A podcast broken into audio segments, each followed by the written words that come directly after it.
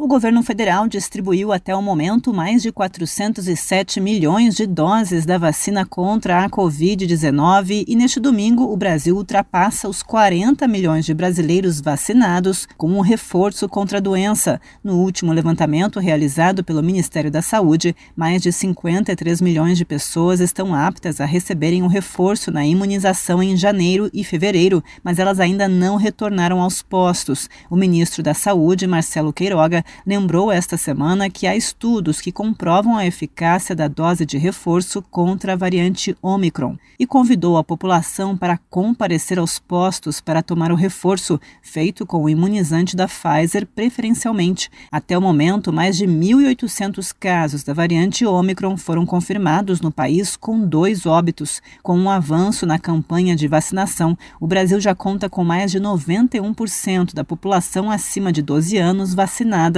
com a primeira dose e 85% imunizada com a segunda dose ou dose única do imunizante. De Brasília, Alexandra Fiore.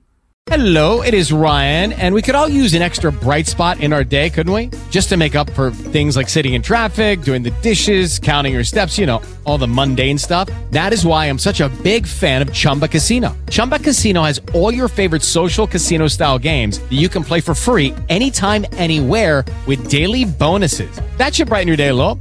Actually, a lot. So sign up now at chumbacasino.com. That's ChumbaCasino.com. No purchase necessary. VGW. Void were prohibited by law. See terms and conditions. 18 plus.